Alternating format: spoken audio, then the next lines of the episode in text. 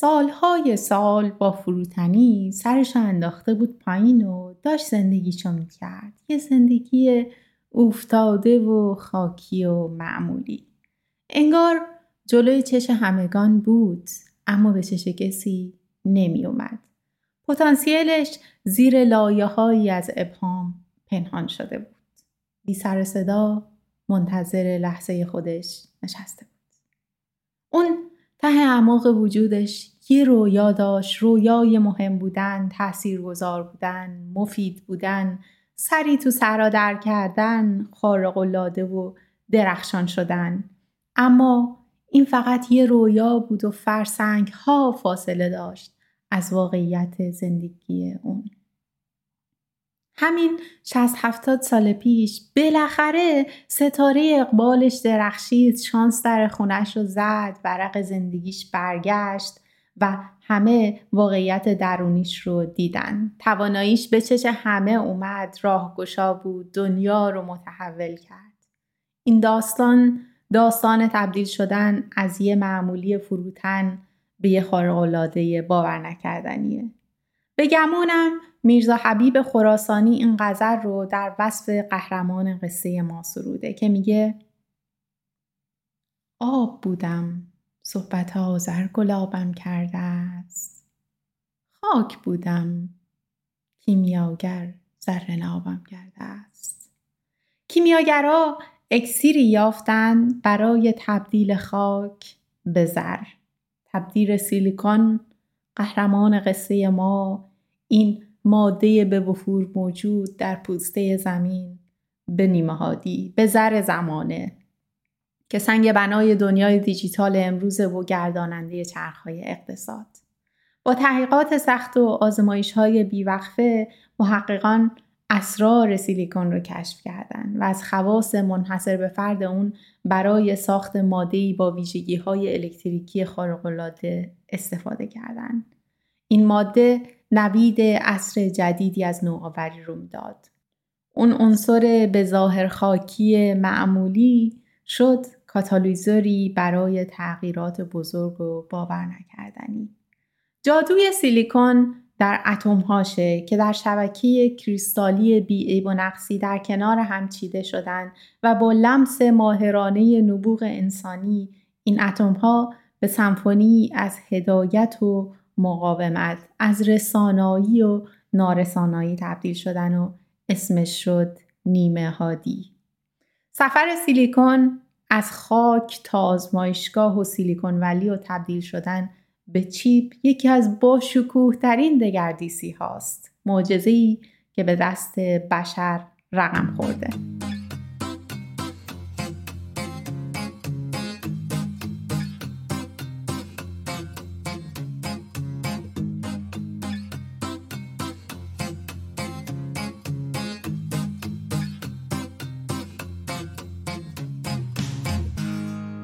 سلام. امیدوارم حالتون خوب باشه. من سالار هستم و این هشتمین قسمت هرسکسته که قراره در مورد صنعت نیمه هادی درش صحبت کنیم. این اولین اپیزود از مجموعه سریالی آیا وارد صنعت نیمه هادی بشیم هست. به من بپیوندید تا عمیقتر به دنیای شگفتانگیز نیمه هادی ها شیرجه بزنیم و تاریخچه و کاربردها و آینده هیجان انگیزی که در پیش روش داره رو بررسی کنیم. برنامه اینه که در قالب چند اپیزود به این موضوع بپردازیم و دید جامعتری از این صنعت پیدا کنیم و به سمت جوابی برای این سوال بریم که آیا میصرفه وارد این صنعت بشیم و اگر آره چجوری قرار وارد این صنعت بشیم؟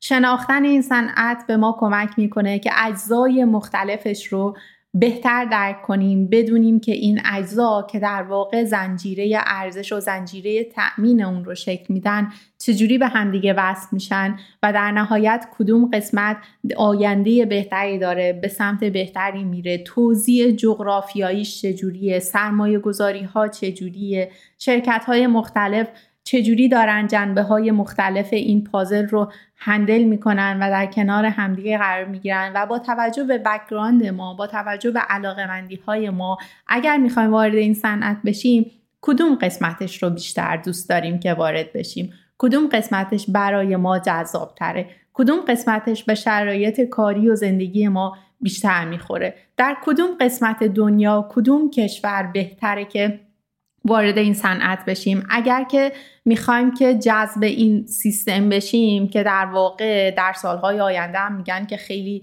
کمبود نیرو داره ما می‌خوایم که در کدوم قسمتش وارد بشیم. آیا دوست داریم وارد یه شرکت بزرگ بشیم یا نه؟ ترجیح میدیم که مثلا شرکت کوچیکتر باشه و یا حتی استارتاپ خودمون رو بزنیم. اگر که داریم به سمت این ایده میریم بهتر اینه که کل این اکوسیستم رو بشناسیم و بعد تصمیم بگیریم که چجوری وارد این صنعت بشیم و سرمایه گذارها کیا هستن کدوم کشورها بیشترین سرمایه رو می‌ذارن سرمایه رو برای چه بخشیش می‌ذارن و در واقع ارزش نهایی که میشه تولید کنی در کدوم قسمت این شبکه در کدوم قسمت این اکوسیستم متمرکز هست. اینها سوالایی هست که سعی می‌کنیم که اطلاعاتی ازش به دست بیاریم و بهتر تصمیم بگیریم که آیا می‌خوایم وارد این صنعت بشیم یا نه و چه جوری. این صنعت پتانسیل های قطعا زیادی رو داره. به طور کلی اگر به عنوان یه صنعت بهش نگاه کنیم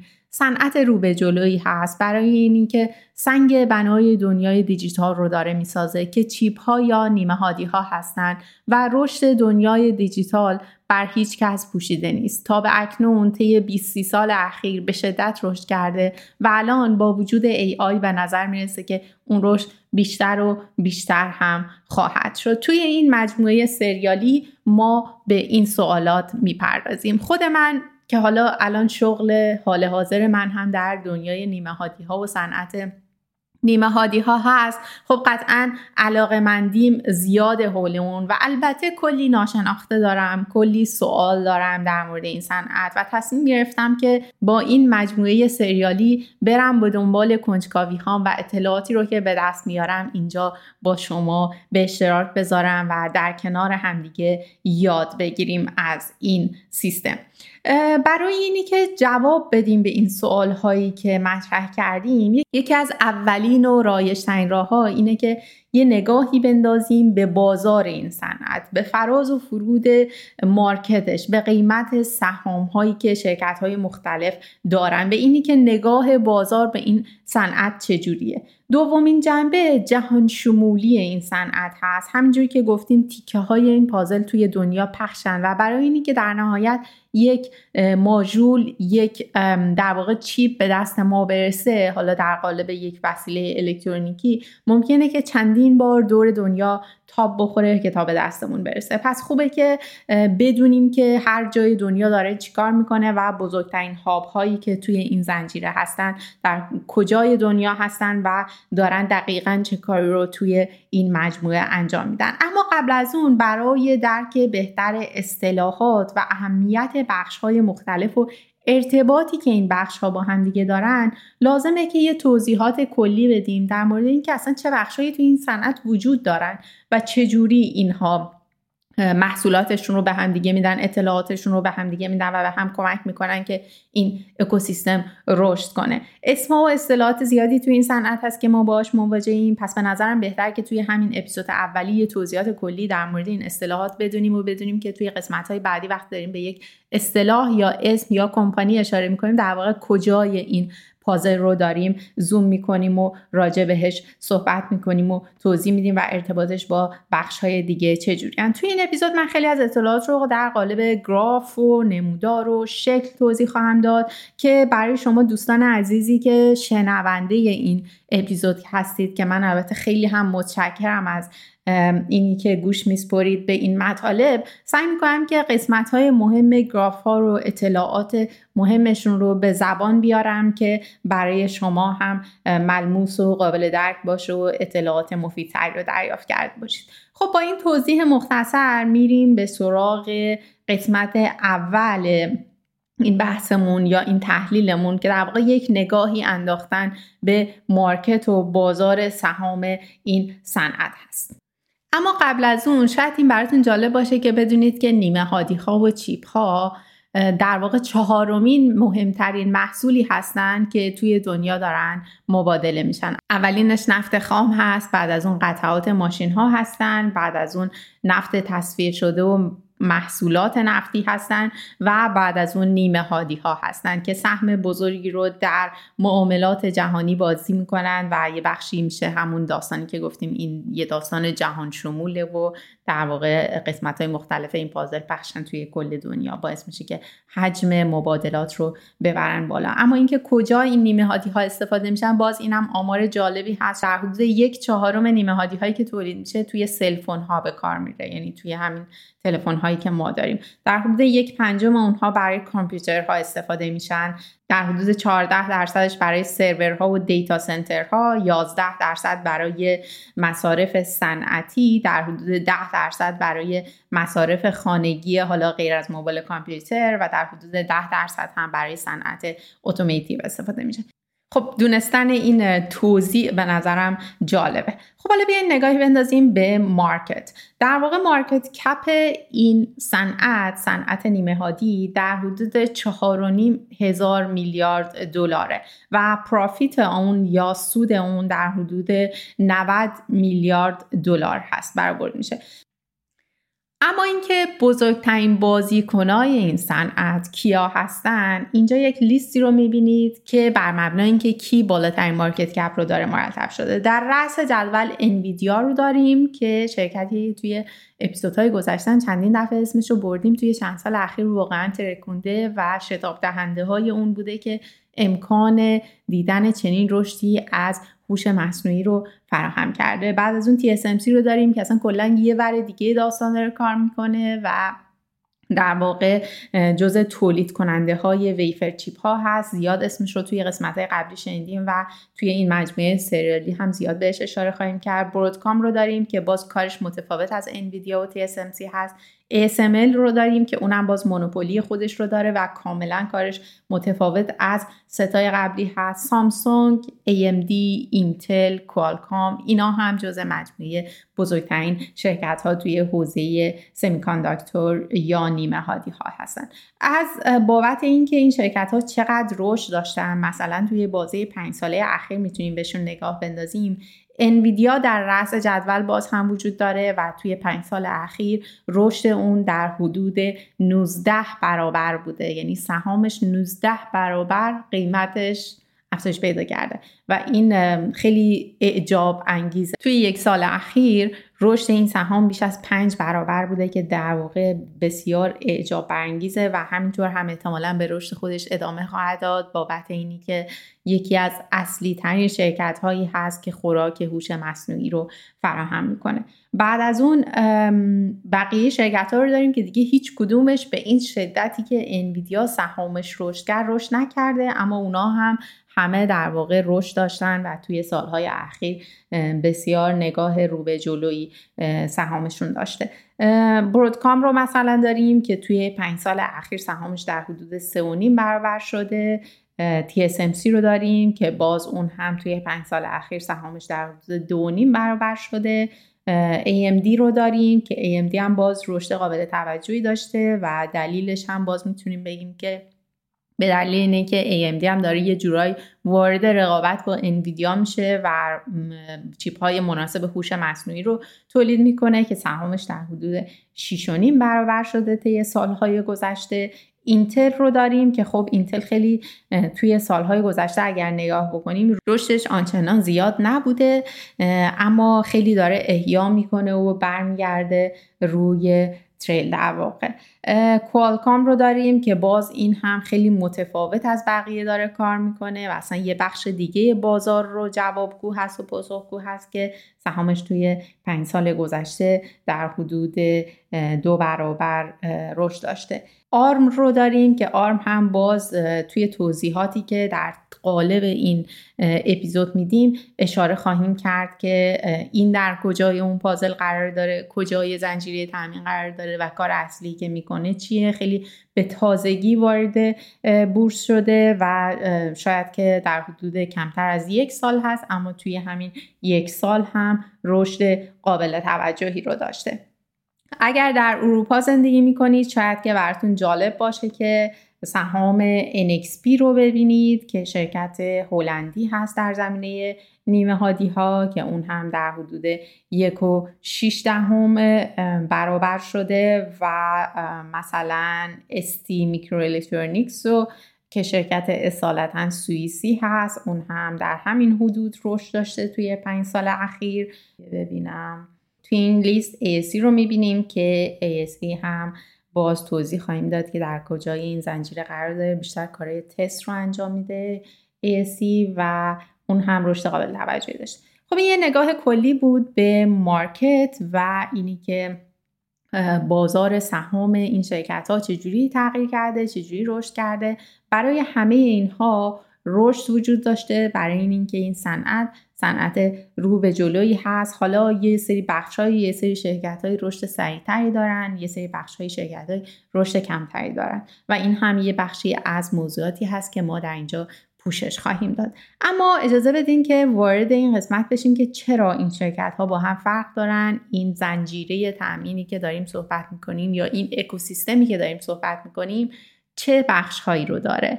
در ابتدای امر ما طراحی رو داریم. خب یک چیپ یک نیمه هادی باید طراحی بشه. بر مبنای اینکه در نهایت قراره که توی چه وسیله ازش استفاده بشه قراره چه کاری رو انجام بده یه سری مهندس میشینن و اون رو طراحی می‌کنن. طرحی که انجام شده در واقع معماری اون چیپ هست که فرستاده میشه برای کارخونه ای اصولا در یه بر دیگه دنیا اصولا در آسیا که ساخته بشه.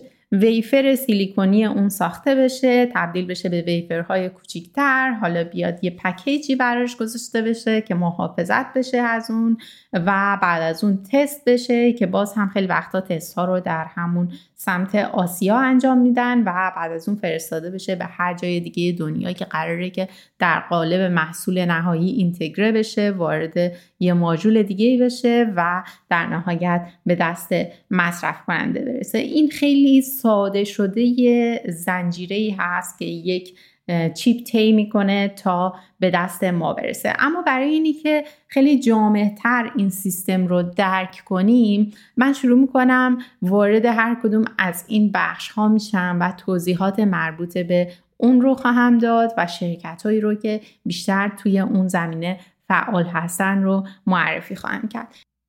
در ابتدای امر ما طراحی رو داریم. خب وقتی که می‌خوایم یک چیپی رو در نهایت ببریم توی یک محصولی ازش استفاده بکنیم باید که اون چیپ رو بر مبنای کاری که در نهایت قرار انجام بده اون رو ما قراره که طراحی بکنیم. معمولا همونجوری که گفتم یه سری مهندس کارشون اینه که بشینن و اون چیپ رو بر مبنای نیازها طراحی بکنن. اما معمولا در این دنیای نیمه هادی اینجوری نیست که بشینی از صفر هر دفعه طراحی ها رو انجام بدی. یه سری ماژول ها وجود دارن که اونا یه سری ماژول های فرضی هستن. خب اگه اونا رو قبلا یه نفر طراحی کرده دیگه لازم نیست که شما برید از اول طراحی کنید. می اون ماژول رو برمیدارید میارید می‌ذارید توی این طرحتون. یهو ممکنه مثلا 100 تا هزار تا از این ماژول های مختلف رو توی طرحتون داشته باشید و بعد شما به عنوان طراح میاید چجوری اینا به همدیگه وصل بشن و سیستم رو طراحی می‌کنید در واقع. خب اما هر کدوم از اون ماژول ها رو یه شرکتی ساخته. اینا در مالکیت معنوی یک شرکتی هستن معمولا. پس یه سری شرکت ها وجود دارن که کارشون اینه business اصلیشون اینه که اینا اون IP رو دارن. خب آی پی اون دیزاین ها اینتلیکچوال پراپرتیز اون دیزاین رو دارن. مثلا آرم اینجوریه. خب آرم در واقع خیلی از این ماژول ها رو ساخته و کمپانی دیگه وقتی می‌خوان برن طراحی رو انجام بدن میرن و از این اینتلیکچوال پروپرتی آرم استفاده می‌کنن یه پولی میدن به آرم و در واقع از اون ماژول هاش استفاده می‌کنن و بعد دیزاین خودشون رو می‌سازن. قدم بعدی توی این طراحی اینه که خب design رو باید توی یه software ی انجام بدن خب که به صورت اتوماتیک بتونه که رفتارها رو شبیه سازی کنه مدل کنه. پس یه سری کمپانی هم وجود دارن که اونا کارشون اینه که یه سافتوری یه ابزاری رو فراهم کنن برای طراح که از اون ابزاره استفاده بکنه برای اینی که مطمئن بشه که این طراحی که داره انجام میده اون کار درست رو در نهایت انجام میده. عملکرد خوبی رو در نهایت خواهد داشت این طراحیش. در این مجموعه ما مثلا کیدنس رو داریم که باز هم اون کارش اینه که این طول رو فراهم بکنه برای طراحا که ازش استفاده بکنن. در رابطه با بحث IP و EDA که در واقع میشه Electronic Design Automation هم همونطوری که گفتیم. کیدنس رو داریم سینوپسیس رو داریم. علاوه بر اون می‌تونیم از Ansys نام ببریم که توی فکر می‌کنم کمتر از یک ماه گذشته Synopsys Ansys رو خرید. می‌تونیم همینطور از Keysight نام ببریم که اون هم در واقع نرم افزارهای خودش رو برای بیشتر کاربردهای تست. فراهم می‌کنه. اما طراحها یه چیز دیگه هم که باید بهش توجه بکنن اینه که چه تکنولوژی هایی وجود داره در حال حاضر توی مارکت یا در واقع باید بگم که چه تکنولوژی هایی میشه ساختش. در واقع اونا یه فیدبکی لازم دارن از سازنده ها خب سازنده ها باید بگن من می‌تونم اینو بسازم نمی‌تونم اونو بسازم. طراح نمی‌تونه هر طرحی رو بده. برای اینکه ساخته نمیشه. خب باید که قوانین سازنده ها رو توی طراحیش لحاظ بکنه. پس اینجا یه feedback ی از سازنده ها هم لازمه که باشه. سازنده ها اون feedback رو یه بخشیش رو میان از کی می‌گیرن؟ از اون کسی که اومده تجهیزات کمپانی اینا رو ساخته. و یه بخشیش هم از اون کسی که داره مواد خام رو تأمین می‌کنه. خودشون هم یه سری حساب کتاب می‌ذارن روش خودشون هم یه عالم مهندس و ریسرچر دارن. خب در نهایت میان یه سری قوانینی رو تعریف می‌کنن و خیلی وقتا اون قوانینه در قالب یک پکیجی میاد میره قرار می‌گیره توی اون ابزار یا اون نرم افزاری که شرکت مثل کیدنس فراهم دارن می‌کنن. خیلی همه اینا به همدیگه ربط داره دیگه. حالا اگر بخوایم از سازنده ها نام ببریم مثلا TSMC یه سازنده است خب که در واقع کارخونه تولید این ویفرهای سیلیکونی رو داره و اون مداری رو که طراح طراحی می‌کنه روی این ویفرها پیاده سازی می‌کنه. در مورد اینکه فاوندری ها کیا هستن که می‌تونیم بگیم که فاوندری ها در واقع میشن کارخونه هایی که ویفرهای نیمه هادی رو می‌سازن. در کنار TSMC سامسونگ کره رو می‌تونیم بگیم گلوبال فاوندریز رو می‌تونیم بگیم که توی آمریکا هست و UMC باز هم یک شرکت تایوانی هست و مشابه TSMC SMIC هست که در واقع رقیب چینیش هست. اما اون تجهیزات کارخونهش توسط یه شرکتی مثل ASML فراهم شده که در واقع این رو برای اون سازنده فراهم می‌کنه که بتونه اون چیپ حالا هر جد ظریف رو بتونه که بسازه. پس تا اینجا الان یه سری اسم رو ما شنیدیم. اسمایی مثل آرم که گفتیم آی رو فراهم می‌کنه کیدنس که اون ابزار طراحی رو فراهم می‌کنن TSMC که سازنده است که میاد در واقع اون طراحی رو تبدیل به یک سی به یک چیپ می‌کنه.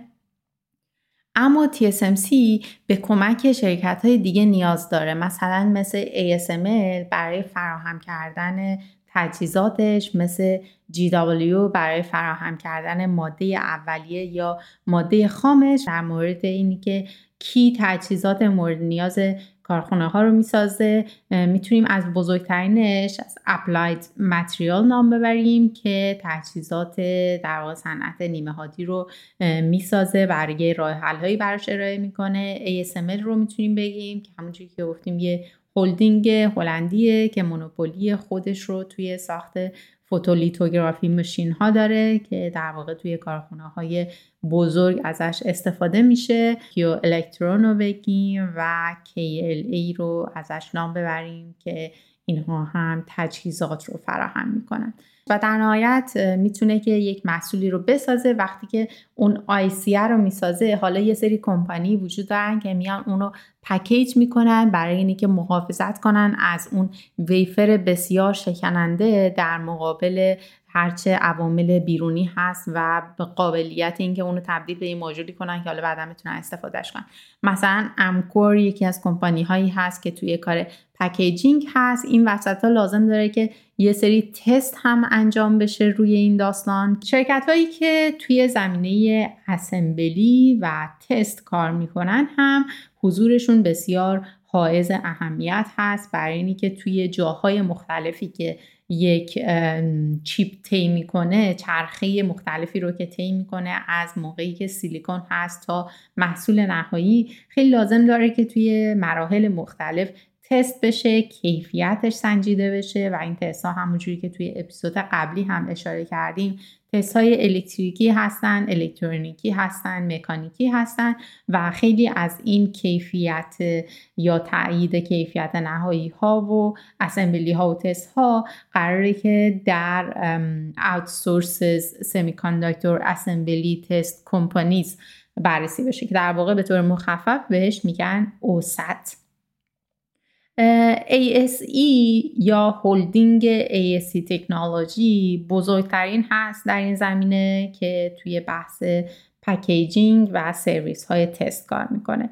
Amkor که نام بسیار شناخته شده ای هست برای packaging نیمه هادی ها و packaging بسیار پیشرفته و هرچی که در واقع اون chip ها کوچیکتر و کوچیکتر میشن و عملکردهاشون خاص‌تر و خاص‌تر میشه بحث packaging و packaging های پیشرفته هم مهمتر و مهمتر میشن و Amkor واقعا تو این زمینه پیشرو هست. JCET Group رو می‌تونیم نام ببریم که طراحی IC های خیلی متمرکز و ساخت اونها و بحث های اسمبلی و تست ها و سرویس های تست توی این مجموعه رو فراهم می‌کنه. سپیل رو می‌تونیم نام ببریم که باز اون هم توی بحث های اسمبلی کار می‌کنه. تمرکز اصلیش روی اینه که اون بامپ یا بال هایی رو که برای اسمبلیشون توی نیمه هادی ها استفاده میشه رو تخصصی اینها کار می‌کنن.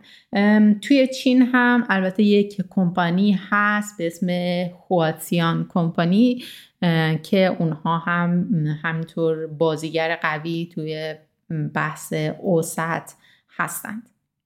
خب حالا بعد از اینی که این ماژول این chip این IC ساخته شد این قراره بره و توی یه در واقع device بزرگتری قرار بگیره. توی این زمینه می‌تونیم مثلا از سامسونگ نام ببریم Infineon نام ببریم Analog Devices نام ببریم Texas Instruments نام ببریم که اینا میان در واقع از این ماژوله استفاده می‌کنن برای اینی که device هایی رو یا محصولاتی رو بر مبنای اونها بسازن. خیلی از این شرکت هایی رو که گفتیم خیلی شرکت های بزرگی بودن و ترکوندن مثل Nvidia و AMD و Qualcomm و Broadcom و اینها اینها توی دسته‌بندی شرکت های قرار می‌گیرن که business اصلیشون نیمه هادیه اما کارخونه ندارن که خودشون بسازن.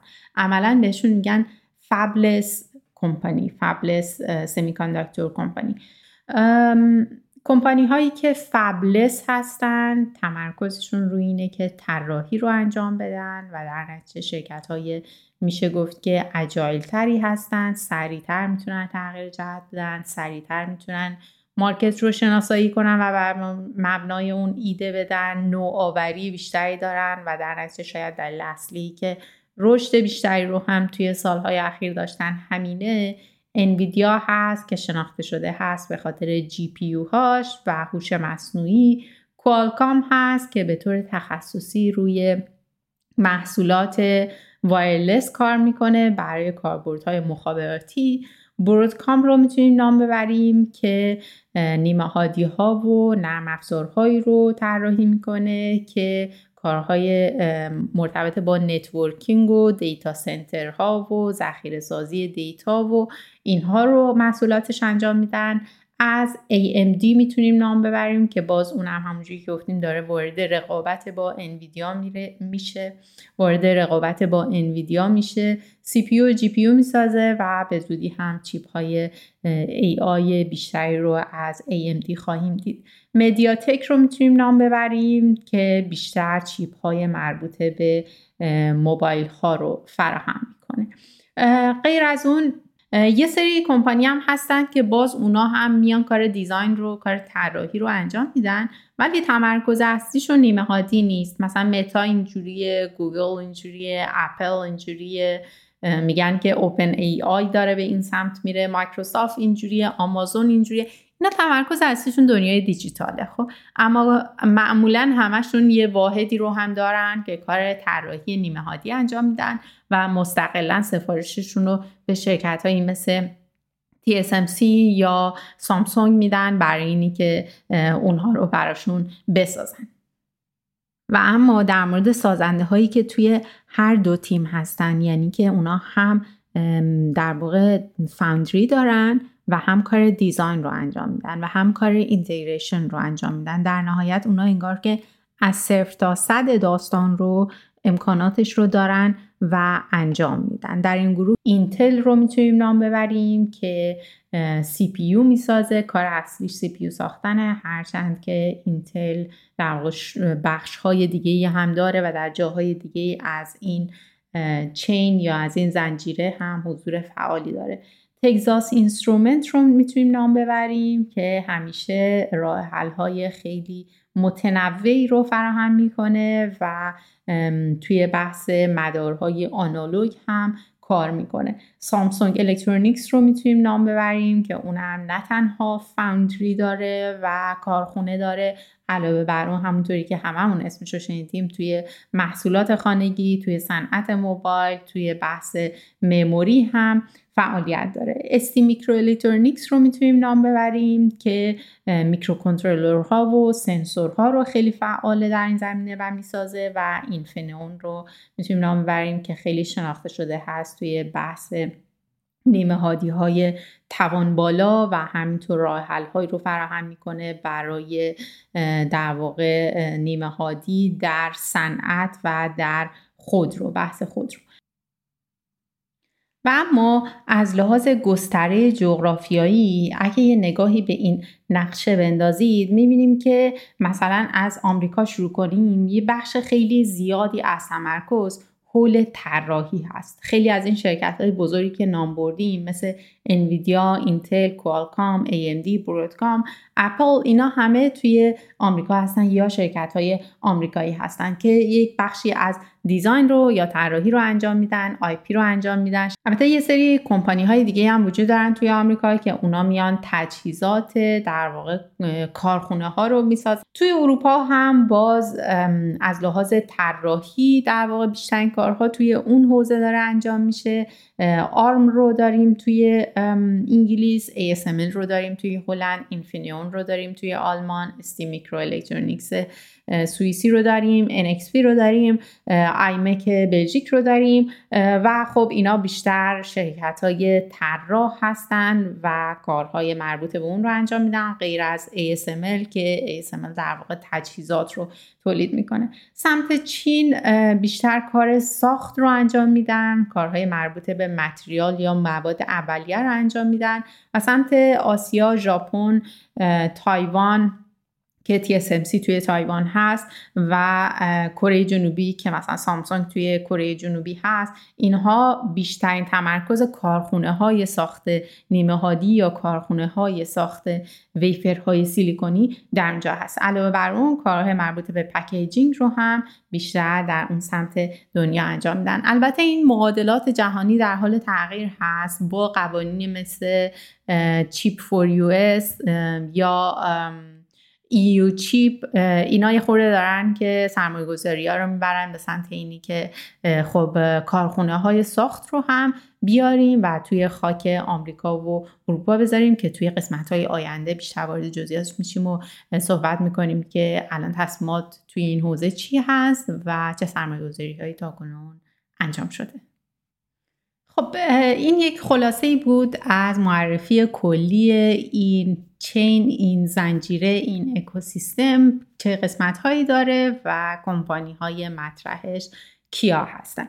به این ترتیب به انتهای اپیزود اول می‌رسیم. توی اپیزودهای آینده در مورد EU چیپ اکت صحبت خواهیم کرد در مورد چیپ فور یو و سرمایه گذاری ها چجوری هست کدوم بخش این پازل رو میشه که تکرار کرد میشه که واردش شد میشه که مهارت راجبش به دست آورد. کدوم بخشش؟ نه دیگه خیلی سرمایه زیادی می‌خواد برای اینکه واردش بشی. کدوم بخش رو بهتره که اگه علاقه دارید توی شرکت بزرگ کار بکنید خوبه که واردش بشید. و اگر علاقه منده به استارتاپ هستید کدوم بخش ها انعطاف بیشتری در این زمینه خواهند داشت. اون موضوعی هست که در اپیزودهای بعدی بهش می‌پردازیم. اما در اینجا می‌خوام که ازتون بخوام اگر سوالی در این رابطه دارید سوالی در مورد این صنعت دارید بخشی از اون هست که توی توضیحات کلی که من دادم من ندیدم اون قسمت رو در نقطه کور من بوده. خوشحال میشم که اون رو برای من کامنت کنید. در هر جایی که دارید این پادکست رو